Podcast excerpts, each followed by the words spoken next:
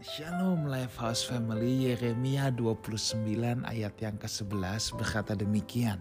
Sebab aku ini mengetahui rancangan-rancangan apa yang ada padaku mengenai kamu.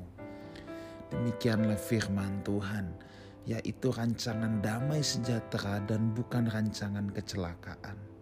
Untuk memberikan kepadamu hari depan yang penuh harapan. Saudaraku, memang tidak ada yang dapat menjanjikan bahwa masa depan dunia ini tahun depan akan menjadi baik. Justru apa yang kita dengar ada banyak hal yang mengerikan di depan nanti. Virus-virus yang bermutasi, tingkat inflasi di Amerika yang tertinggi sepanjang sejarah yang mungkin akan memicu resesi ekonomi di seluruh dunia dan lain sebagainya kita hidup tidak dapat dipungkiri di tengah-tengah ancaman-ancaman bahwa virus, perang, krisis ekonomi, dan lain sebagainya. Tetapi firman Tuhan mengatakan demikian, bahwa Tuhan merancangkan kepada hidup saudara dan saya. Tuhan merancangkan dalam hidup kita masing-masing adalah rancangan damai sejahtera bukan rancangan kecelakaan saudaraku ya. Jadi artinya apa? Oh, bukannya saya berkata keadaan dunia akan semakin baik. Tidak, Alkitab berkata menjelang kedatangan Tuhan, menjelang datangnya zaman baru, keadaan dunia ini memang akan kacau, saudara. Akan semakin jahat, semakin bobrok, semakin kacau. Tetapi satu hal, di satu sisi keadaan dunia boleh makin kacau, tetapi apa yang ada dalam hidup kita itu harus damai sejahtera, bukan kecelakaan. Kenapa? Sebab damai sejahtera kita bukan berasal dari dunia ini.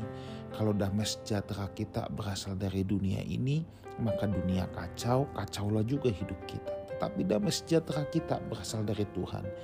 Itulah sebabnya Tuhan berkata bahwa damai sejahtera yang kuberikan kepadamu berbeda dengan apa yang dunia berikan kepadamu. Itu sebabnya pastikan bahwa saudara memperoleh damai sejahtera dari Tuhan. Kalau saudara tinggal di dalam Tuhan, saudara pasti memiliki damai sejahtera itu.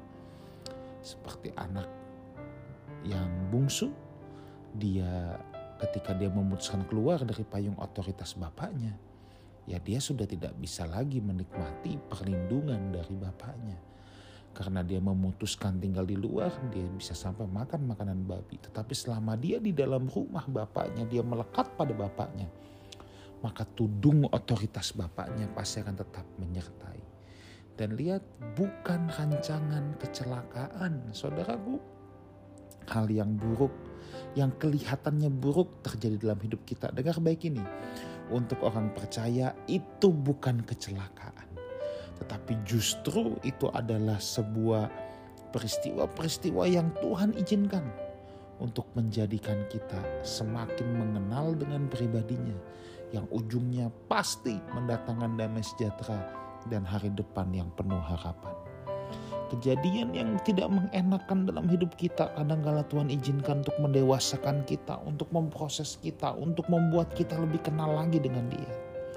Tetapi itu tidak pernah mencelakakan kita. Percayalah saudaraku bahwa Tuhan memberikan rancangan damai sejahtera bukan kecelakaan. Mari kita masuki tahun depan, tahun yang baru dengan semangat ini bahwa Tuhan memberikan kepada kita sebuah rancangan damai sejahtera. Saya percaya setiap kita ada dalam penyertaan Tuhan dan saya percaya apa yang terjadi dalam hidup kita pasti akan mendatangkan kebaikan sebab Tuhan yang take control. Tuhan yang merancangkan buat saudara dan saya. Tuhan Yesus menyertai kita semua. Haleluya.